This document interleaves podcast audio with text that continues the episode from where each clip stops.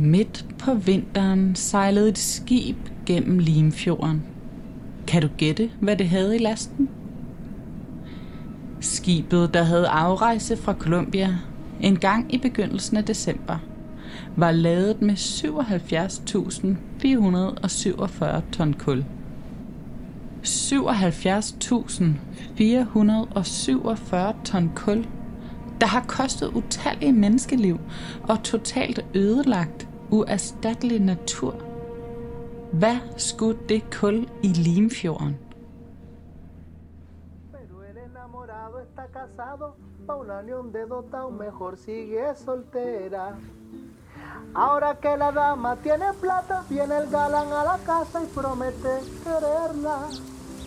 Ahora que la dama tiene plata, viene el galán a la casa y promete quererla. Claro tiene el gas que es una ganga, la sal de Manaure y su carbón de piedra para los yanquis, su carbón de piedra para Europa, su carbón de piedra. Hej, du lytter til Miljøbevægelsen Noas podcast Retten til floden. Med mig, Marie.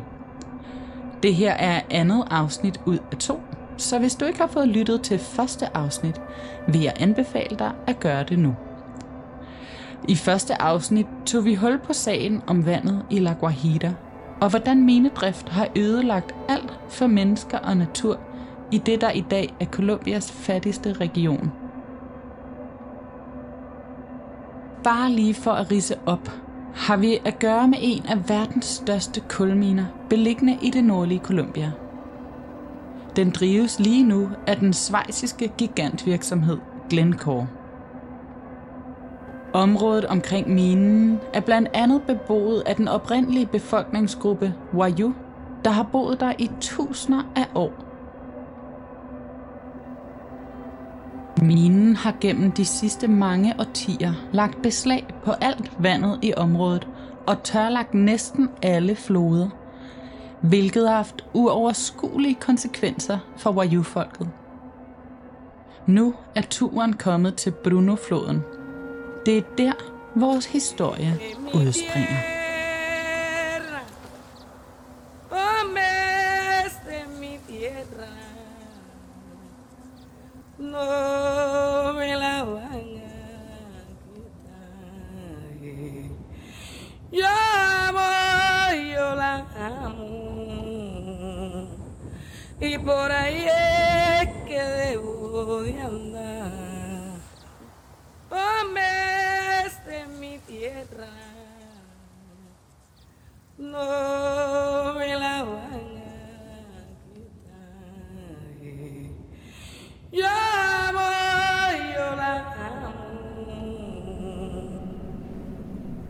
I begyndelsen af forrige afsnit lovede jeg dig, at vi også ville nå en tur omkring Nordjylland.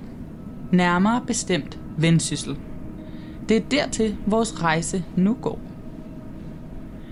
For hvorfor skulle der udskibes 77.000 ton kul fra den kolumbianske Cerrejón-mine til Nordjylland? Kullet var bestilt af Aalborg Forsyning, der driver Nordjyllandsværket. I kølvandet på Ruslands invasion af Ukraine kunne Aalborg Forsyning ikke længere importere det russiske kul, der indtil da havde varmet de nordjyske hjem op. Der har ellers siden 2010 været sat en stopper for dansk import af kul fra Sættehund. På grund af konsekvenserne på sundhed, sikkerhed og miljø for lokalbefolkningen og minearbejderne. Her må jeg indskyde, at før 2010 kom en fjerdedel af Danmarks kulforbrug fra den kolumbianske sætte håndmine. Det er virkelig meget kul.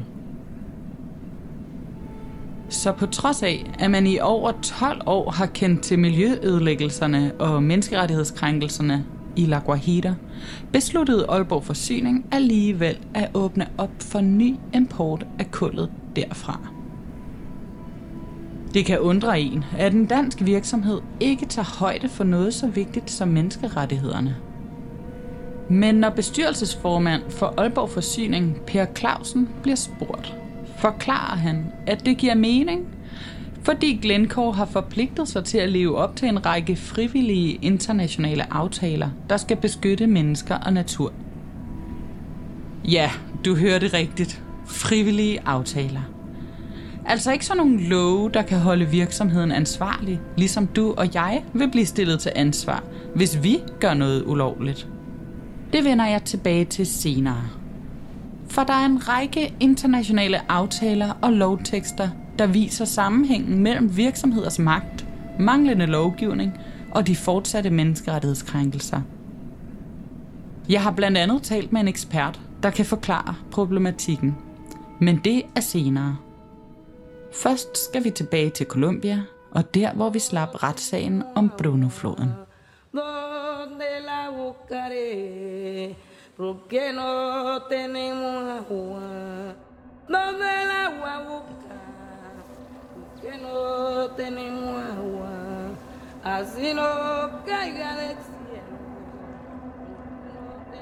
Vi har stået på kanten af kulminen og forsøgt at forstå, hvad der sker i området omkring den. Nu skal vi ind til Colombias hovedstad, Bogotá, hvor retssagen mellem den kolumbianske stat og Glencore udspiller sig. Her får du lige en kort historisk gennemgang. I 2013 besluttede man fra Sætte Håndminens side, at man ville omdirigere Bruno-floden. En flod, der forsyner mindst 200.000 mennesker med vand. Det skulle ske, for at minen kan udvinde 35 millioner ton kul fra flodbredden. Omlægningen af floden ville ikke kun betyde øget udvinding af en af verdens mest forurenende energikilder, men også resultere i tvangsforflyttelser af Wayuu-folket, hvis liv og spirituelle praksis er afhængige af floden. I 2015 gik lokalsamfund i området sammen om at stoppe omlægningen af floden, og for at få den tilbageført til sit oprindelige løb. Deres samlede styrke mundede ud i en retssag i 2016, hvor de med hjælp fra organisationer fra hele verden fik sagen igennem i Colombias forfatningsdomstol. Og det virkede. Retten i Colombia dømte, at floden skulle lægges tilbage, så både mennesker og naturen i området ville blive beskyttet. En sejr. Endelig blev den store virksomhed sat på plads, og retfærdigheden var opnået. Men sejrens sødme varede ikke længe, for Sætte Hund og Glencoe nægtede at rette sig ind efter domsafsigelsen – og var allerede begyndt at omlægge floden, hvilket havde skabt uoprettelige skader, tab af vigtige grundvandslommer, hvilket igen førte til vandmangel i et område, hvor vandressourcerne allerede er presset af klimaforandringer. Gennemsnitstemperaturen i La Guajira forventes at stige med 2,3 grader og kan forvente 20% mindre nedbør ved udgangen af dette århundrede. Det er altså afgørende for de lokale, at der bliver passet på vandet i regionen. Alligevel fortalte Glencore og Sætte Håndminen de lokale, at det under ingen omstændigheder ville føre floden tilbage til dens oprindelige løb. På trods af, at de lokale nu havde rettens ord for, at det skulle ske. Og da Wayuu-folket troede, at det ikke kunne blive værre, smed Glencore sit ultimative trumfkort, et ISDS-søgsmål. I sidste afsnit forklarede jeg, hvad ISDS er for noget. Men for en god ordens skyld får du den lige igen. Glencore har ret til at sagsøge den kolumbianske stat gennem de handelsaftaler, Colombia har indgået med Storbritannien og Schweiz – hvilket begge to indeholder ISDS-mekanismen. Det betyder helt kort, at når en virksomhed som Glencore, der kommer fra Schweiz og er børsnoteret samt har hovedsæde for olie og gas i London, investerer i Colombia, kan de gennem ISDS sikre, at deres investeringer ikke er forgæves ved at søge enorme erstatninger. Udfordringen ved, at virksomheder får den her magt gennem handelsaftaler, er, at der ikke findes nogen international lov, der på samme måde kan holde virksomheder ansvarlige, når de begår menneskerettighedsbrud eller miljøødelæggelse. Det betyder, at gigantiske verdensomspændende virksomheder som Glencore i stor udstrækning ikke oplever konsekvenserne ved deres ødelæggende aktiviteter. De oplever ikke konsekvenser, der er store nok til at få dem til at ændre deres praksis. I nogle tilfælde regner virksomheden lige frem med erstatningssager og udbetaler gerne i stedet for at ændre deres virke – i mange tilfælde håndhæves domme ikke og slet ikke internationalt. I sagen om La Guajira er det ret vildt. Den nævnte dom fra den nationale forfatningsdomstol er bare en i en række af 12 domme til lokalbefolkningens fordel – Både EU-parlamentarikere og FN-rapportører har udtalt sig om menneskerettighedskrænkelserne af Wayuu-folket som følge af minedriften. Det er endda blevet oplistet som en af de 50 mest forurenede sacrifice zones på planeten. En sacrifice zone eller offerzone på dansk er et område, der er permanent beskadiget af miljøødelæggelse eller økonomisk tilbagegang. Begge dele må siges at være rigtige for området omkring Sættehund. Så det kan undre en, at de lokale ikke har menneskerettighederne og loven på deres side i alt det her. Og at de ikke kan bruge det internationale samfund som støtte. Det må siges at være et demokratisk problem af dimensioner, at virksomheder har særlov, der beskytter deres interesser på tværs af lande mens den enkelte person ikke kan yde nogen synderlig modstand. Og for at det ikke skal være løgn, har Glencore netop anlagt endnu en ISDS-sag mod Colombia. Vi ved endnu ikke ret meget om, hvad sagen drejer sig om. Men det tyder på, at Glencore forsøger at presse den kolumbianske stat yderligere i kampen om kullet.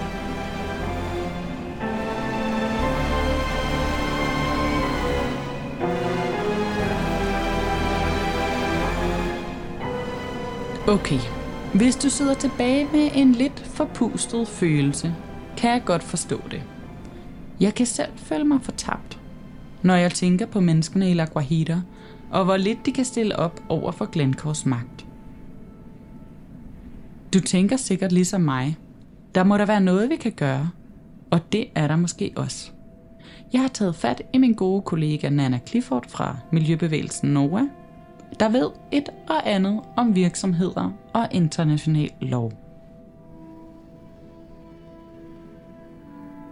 Jeg bad Nana introducere sig selv og herefter fortælle helt fra scratch, hvorfor der er så stor ubalance mellem virksomheder og demokratiske institutioner.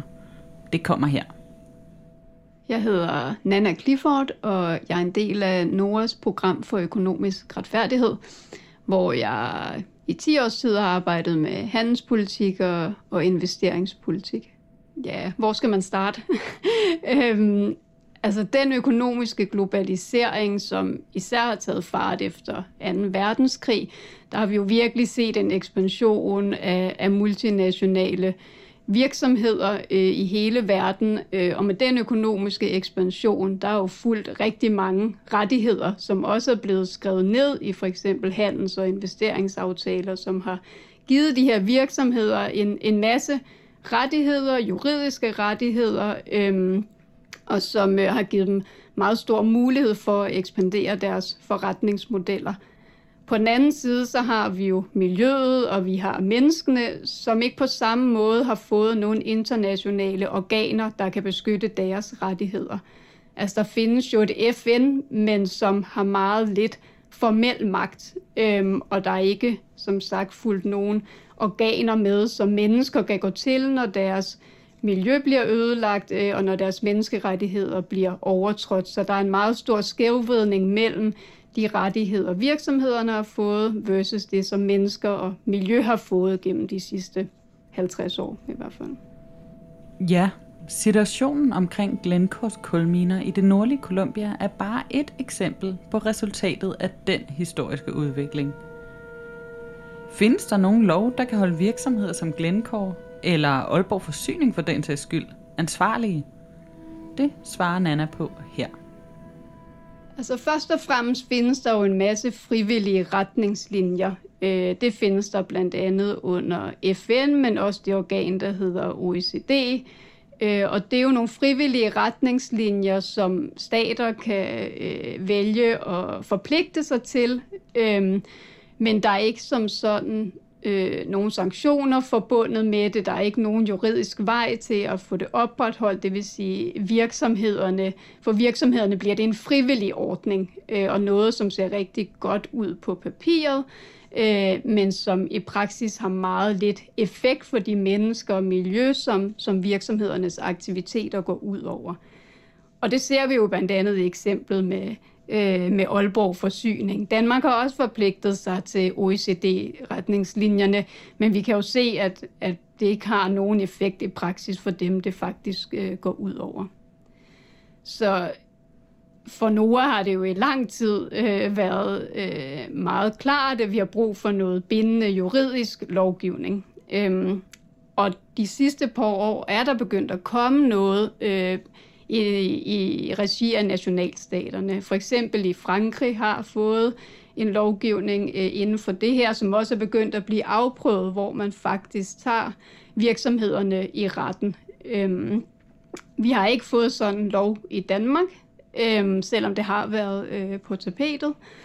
Øhm, men det er blandt andet fordi, at der er ved at komme en, en lovgivning på EU-plan, som medlemslandene så også vil skulle leve op til.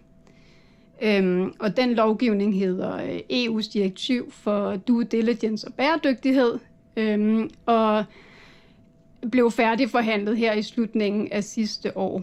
Øhm, og efter den er færdig forhandlet i EU, så skal den jo implementeres i de forskellige øh, medlemslande i EU. Så vi kommer altså til at se et stykke lovgivning på EU-plan, og derfor også i Danmark, øh, som kommer til at være mere bindende i forhold til virksomheder og deres forpligtelser, end, end det vi har i dag.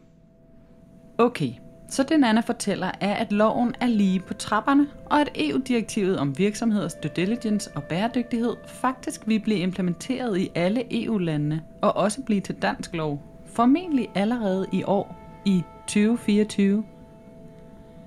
Når det så sker, hvad skal der så til, for at loven rent faktisk bringer retfærdighed til berørte lokalsamfund og deres miljø som for eksempel Wayuu-folket i Colombia. Først og fremmest handler det jo om, hvem der overhovedet har adgang til sådan en domstol. Øh, og her betyder det også noget, øh, ikke kun hvad der står på papiret, men især hvad er det for nogle ressourcer, der bliver givet til de organer, der skal håndtere de her sager. Der skal selvfølgelig være nogle uafhængige organer, øh, for eksempel i Danmark, som skal kunne tage de her sager op, men der skal jo også være ressourcer til de mennesker, for eksempel i Colombia, øh, som skal lægge de her sager ind. Øh, hvis man er øh, et oprindeligt folk, øh, som sidder langt ude i nogle landdistrikter i Colombia, så er det ikke sådan lige til at få lagt en sag an gennem et EU-direktiv. Altså der bliver nødt til at være nogle organisationer og nogle ressourcer til, at det her overhovedet kan lade sig gøre. Og det har vi ikke set indtil videre er sikret med, med det her direktiv. Så det bliver også en spændende, kan man sige, fase, hvor vi faktisk skal begynde at bruge det her stykke lovgivning og se, hvad kan det overhovedet. Og det bliver også i den proces, vi finder ud af, øh, og faktisk måske får udviklet, hvad vi kan bruge det til. Derudover så er det jo meget vigtigt med al slags lovgivning, øh, at der er nogle sanktionsmuligheder. Øh, altså, staterne bliver nødt til at kunne gå ind og give bødestraffe for eksempel, øh, hvis virksomhederne så ikke lever op øh, til de her sager, øh, eller til de her, til de her krav, øh, som er gældende i lovgivningen. Øhm, og til sidst så øh, fik vi desværre ikke alt det, vi godt kunne have tænkt os i forhold til, hvad det er for nogle øh, regler, som de her virksomheder skal leve op til. Mange stater har jo skrevet under på mange internationale konventioner, som ikke er bindende. Altså det kunne være Paris-aftalen for eksempel. Øh, og her øh, havde vi gerne set, at man faktisk konkret havde skrevet de her aftaler og konventioner ind i det her stykke lovgivning, fordi det giver jo ikke mening, at man på den ene side har nogle stater, som har forpligtet sig på klimaområdet, men de er fuldstændig... Øh, de har ikke nogen muligheder for at holde virksomhederne, som hører hjemme i deres nationalstater, op på de her bindende mål. Og når man så kigger på mængden af udledninger, for eksempel hvis vi kigger ned på klimaområdet, bliver det jo meget tydeligt, at vi kommer aldrig til at kunne nå vores klimamål, hvis ikke vi kan holde virksomhederne ansvarlige. Og det er blevet for svagt i det her stykke lovgivning indtil videre. Der må vi jo fortsat kæmpe for, det kunne vi også gøre i en dansk implementering, for at man henviser noget mere til internationale konventioner, øhm, og at der derved var nogle bindende mål for, hvad de her virksomheder skulle leve op til. Ja, så det er tydeligt, at der er et stykke vej fra en lov på området til rent faktisk at opnå retfærdighed. Her fortæller Nana om Miljøbevægelsen NOAS anbefalinger på området. Der hvor vi er nu, hvor vi faktisk har fået et stykke EU-lovgivning på plads, der ligger der også et stort stykke arbejde i at få implementeret det i Danmark på en progressiv måde. Øhm, og der kunne vi godt gå ind og arbejde ud over EU's ramme med for eksempel hvilke sektorer, øh, der er inkluderet i det her stykke lovgivning, men også hvad det er for nogle organer, der skal tage sig af sagerne, og hvad for ressourcer der er til det. Så der ligger stadig et kæmpestort stykke arbejde i at få et stykke lovgivning, som i dansk kontekst øh, er stærk, og som faktisk giver reelle muligheder for berørte mennesker rundt omkring i verden og for miljøet. Derudover så har det også været meget vigtigt for Nora i mange år, at vi fik noget lovgivning, ikke kun på europæisk plan, men også på øh, global plan. Og endnu længere end de her forhandlinger i, en, i EU har pågået, der har der jo været forhandlinger i FN-regi om en bindende traktat øh, for virksomheder øh, som vi faktisk anser som et endnu stykke, øh, et, et stykke lovgivning, der er endnu bedre end det, man har øh, i EU. Så selvom processerne i FN er meget lange, så vil vi fortsat arbejde for, at man også får noget lovgivning på øh, global plan og et et FN, som øh, er så stærkt, at det faktisk kan håndhæve øh, det her stykke lovgivning. Og til sidst bad jeg Nana komme lidt mere ind på Noras konkrete arbejde for økonomisk retfærdighed. Det kommer her. Jamen, vi øh, undersøger og researcher jo sager rundt omkring øh, i verden og arbejder med de partnere, vi har rundt omkring, øh, særligt i det globale syd, øh, om at få de her sager frem i lyset. Øh, og så øh, har vi en lang række aktiviteter omkring fortalerarbejde, hvor vi jo prøver at påvirke beslutningstagere øh, i Danmark og i, i EU især øh, til at forbedre lovgivningerne på de her områder. Og så synes vi også, det er utrolig øh, vigtigt øh, at, at støtte de, øh, de berørte samfund rundt omkring i verden, som øh, lider under de her sager. Øh, så selvfølgelig oplyse øh, om de sager for her i Danmark, øh, men også forsøge at, at støtte de samfund øh, der, hvor de er on ground. Tak til Nana Clifford her fra Miljøbevægelsen Norge. Jeg håber, at du både sidder tilbage med følelsen af vrede over store virksomheders uproportionelle magt, men også med en følelse af håb. Håb for, at det her lovgymnastik, både i EU og FN-regi, vil gøre muligheden for at holde virksomheder ansvarlige mere tilgængelig og dermed udligne magtbalancen, i hvert fald en smule. Kan du huske, at jeg i starten af dette afsnit fortalte om bestyrelsesformand Per Clausen, der hævder, at Aalborg Forsyning har styr på deres leverandør Glencore, fordi selskabet har forpligtet sig til frivillige retningslinjer – nu er det ikke længere blot uetisk, at Aalborg Forsyning tillader at forsyne nordjyderne med strøm og varme, der trækker et spor af menneskerettighedskrænkelser efter sig. Med den nye lov lægger EU op til, at det også bliver strafbart. Historien om Brunofloden og Wayuu-folket i Colombia har vist, at vi mennesker er forbundet på tværs af kloden, selvom vi ikke ved det. Jeg tvivler på, at den gængse nordjyde ved, at deres varme er med til at forsage ødelæggelser tusinder af kilometer væk. Det ville være retfærdigt, hvis Glencore skulle stå til ansvar for fire årtiers ødelæggelse og give alt det tilbage til Wayuu-folket, som de har frarøvet dem. Måske bliver det muligt med en lov som due diligence-direktivet. Vi ved ikke, hvordan sagen om Brunofloden ender, men én ting er sikkert, og det er, at mine aktiviteterne allerede har kostet alt, alt for dyrt. Wayuu-folket har endnu en lang og udmattende vej til retfærdighed.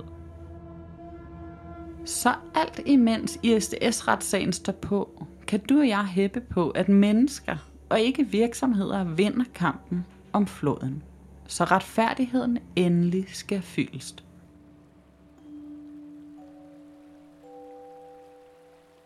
En lille ting, du kan gøre, er at sætte dit navn på en international underskriftsindsamling, der kræver, at Glencore skal droppe ISDS-søgsmålet mod Colombia. Find linket i podcastbeskrivelsen. Vil du gøre mere, kan du blive støttemedlem eller aktiv her hos os i Miljøbevægelsen Nora. Og det sidste ord, ja, det har Leobardo Sierra, som du mødte i det første afsnit. Medlem af Wayuu-folket og forkæmper for floden Bruno gennem et halvt liv. Tak fordi du lyttede med. El arroyo es fundamental para las comunidades indígenas y afro.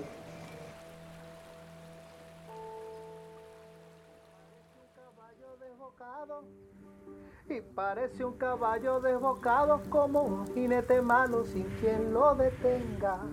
Y ese jinete viene Podcasten er produceret af Miljøbevægelsen Nora, af mig, Marie Hansen, og mine kolleger Sara Strunge Poulsen.